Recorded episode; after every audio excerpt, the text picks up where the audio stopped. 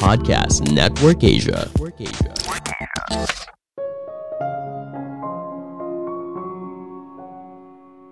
Ketika seseorang sedang cerita, mungkin dia tidak butuh solusi, namun hanya ingin didengarkan keluh kesahnya. Halo semuanya, nama saya Michael. Selamat datang di podcast saya, Sikutu Buku. Kali ini saya akan bahas buku Just Listen karya Mark Goldstein. Sebelum kita mulai, buat kalian yang mau support podcast ini agar terus berkarya, caranya gampang banget. Kalian cukup klik follow. Dukungan kalian membantu banget supaya kita bisa rutin posting dan bersama-sama belajar di podcast ini. Buku ini membahas bagaimana bisa berkomunikasi yang baik dengan mendengar. Bagaimana caranya agar orang lain memahami apa yang kita sampaikan. Apakah kamu pernah berbicara dengan seseorang, tapi kok orang tersebut sulit banget memahami apa yang kamu katakan? Misalnya kamu sedang berbicara dengan rekan kerja, klien yang keras kepala, atau bisa juga dengan pasangan Situasi yang kurang baik bisa makin parah apabila masing-masing pihak hanya pakai emosi. Namun semua hal tersebut bisa berubah. Dimulai dari langkah yang sederhana. Cukup dengarkan orang lain tanpa menghakimi. Ketika kita mendengar apa yang orang lain sampaikan, berusaha memahami posisi mereka, maka peluang kita untuk menjalin hubungan yang lebih baik dengan orang tersebut akan semakin besar. Saya merangkumnya menjadi tiga hal penting dari buku ini. Pertama, mendengar adalah seni membujuk. Apakah kamu merasa kalau untuk mempengaruhi orang lain, kamu perlu memberikan informasi yang logis dan rasional? Namun faktanya, argumen yang isinya fakta dan rasional sering kali membuat lawan bicara jadi defensif. Apalagi jika lawan bicara sedang berada dalam situasi yang stres. Mereka tidak ingin mendengarkan saran apa pun. Yang mereka butuhkan hanyalah telinga untuk mendengar dan orang yang bersedia memahami apa yang mereka rasakan.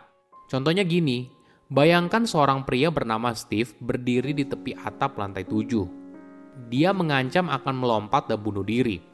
Saat itu, pihak berwenang mengelilingi gedung, dan seorang negosiator bernama William berusaha mendekati Steve. William mencoba meyakinkan Steve kalau ada pilihan lain selain menyakiti dirinya sendiri dan mengatakan kalau dia ada di sana untuk membantunya keluar dari situasi tersebut. Sayangnya, hal ini tidak membuat Steve merasa dimengerti. Steve jadi marah dan menolak bantuan dari William. Apa yang terjadi? William tidak mendengarkan. Dia tidak berusaha memberikan kesempatan kepada Steve untuk berbagi atas apa yang dia rasakan. Coba bayangkan seorang negosiator lain bernama Brown datang dan berbicara dengan Steve. Dia berusaha mendengarkan lalu bilang, "Saya yakin kamu merasa kalau bunuh diri merupakan satu-satunya jalan, kan?" Steve lalu menjawab iya. Brown pun mulai menunjukkan kalau dirinya berusaha memahami apa yang Steve rasakan. Lama-kelamaan, Steve pun mulai percaya dengan Brown dan mulai bercerita tentang dirinya sendiri. Bagaimana dia kehilangan pekerjaan, kenapa istrinya meninggalkan dia, dan seterusnya. Steve lalu mulai tenang dan mulai terbuka terhadap solusi lain selain bunuh diri. Bagaimana caranya mendengarkan dengan lebih baik? Kamu perlu mengendalikan perasaanmu sendiri dulu. Perasaan seperti rasa takut, marah, atau panik akan menghambat kamu dalam menemukan solusi yang bermanfaat. Sebagai contoh, mantan Menteri Luar Negeri Amerika Serikat bernama Colin Powell punya pengendalian diri yang baik ketika dia diminta untuk berkomentar soal kenapa istrinya dirawat di rumah sakit jiwa di depan 8.000 orang. Pertanyaan ini tidak membuat Colin marah. Dia lalu menjawab, orang yang kamu cintai sedang menderita, tapi kamu tidak melakukan apa-apa. Apakah kamu ada masalah? Colin terkenal sebagai pribadi yang tenang dan ini memperkuat reputasinya sebagai seorang pemimpin.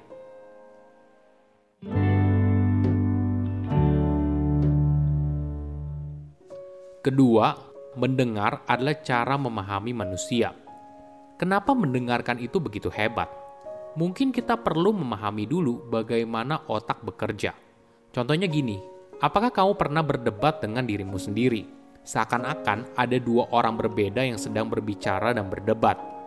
Otak kita ternyata boleh dibilang terbagi menjadi tiga bagian yang berbeda Bagian reptil merupakan bagian yang sangat primitif dan selalu bereaksi atas situasi secara langsung. Misalnya dalam situasi tertentu, kita langsung otomatis memilih dua pilihan, entah itu kabur atau melawan, tanpa melakukan analisa lebih lanjut. Bagian kedua adalah mamalian. Bagian ini sudah berevolusi lebih baik dan berhubungan dengan emosi. Di bagian tersebut merupakan tempat munculnya perasaan yang kuat seperti kemarahan, kecemburuan, cinta, kesedihan, kesenangan, kegembiraan, dan kesedihan. Terakhir adalah bagian rasional Bagian ini bertanggung jawab untuk mengumpulkan dan menganalisis data dari bagian otak reptil dan mamalia, lalu mengembangkan langkah logis selanjutnya. Apakah kamu berani menampilkan sisimu yang lemah atau bercerita soal pengalaman yang personal? Ternyata dengan membuka diri, maka hal ini bisa membantu kita untuk menjalin hubungan dengan orang lain. Contohnya gini, Suatu hari, di sebuah perusahaan konsultan yang sibuk, seorang karyawan menangis karena pagi itu saat dia berangkat bekerja, putrinya menangis dan bilang kalau dia benci dengan ibunya. Bosnya lewat dan melihatnya dalam kesulitan. Meskipun dia biasanya tidak mau ikut campur dalam urusan personal karyawan, tapi kali ini dia berusaha untuk memahami karyawan tersebut. Bosnya lalu bilang kalau dia berusaha memahami betapa sulitnya menyeimbangkan antara pekerjaan dan keluarga dia juga sedang bekerja keras untuk menciptakan perusahaan yang lebih ramah terhadap karyawan yang sudah berkeluarga. Mendengar hal tersebut, karyawan itu terus menangis dan mengatakan kepada bosnya kalau dia sedang mengalami stres yang berat. Keterbukaan ini membantu karyawan tersebut dan bosnya untuk berbicara. Mereka mulai memahami apa yang mereka rasakan dan berusaha bagaimana agar mereka bisa menciptakan kondisi yang lebih baik untuk mereka berdua.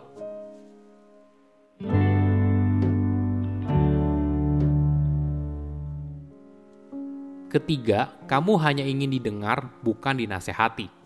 Apakah kamu pernah berbicara dengan seseorang, tapi isinya hanya soal diri mereka saja?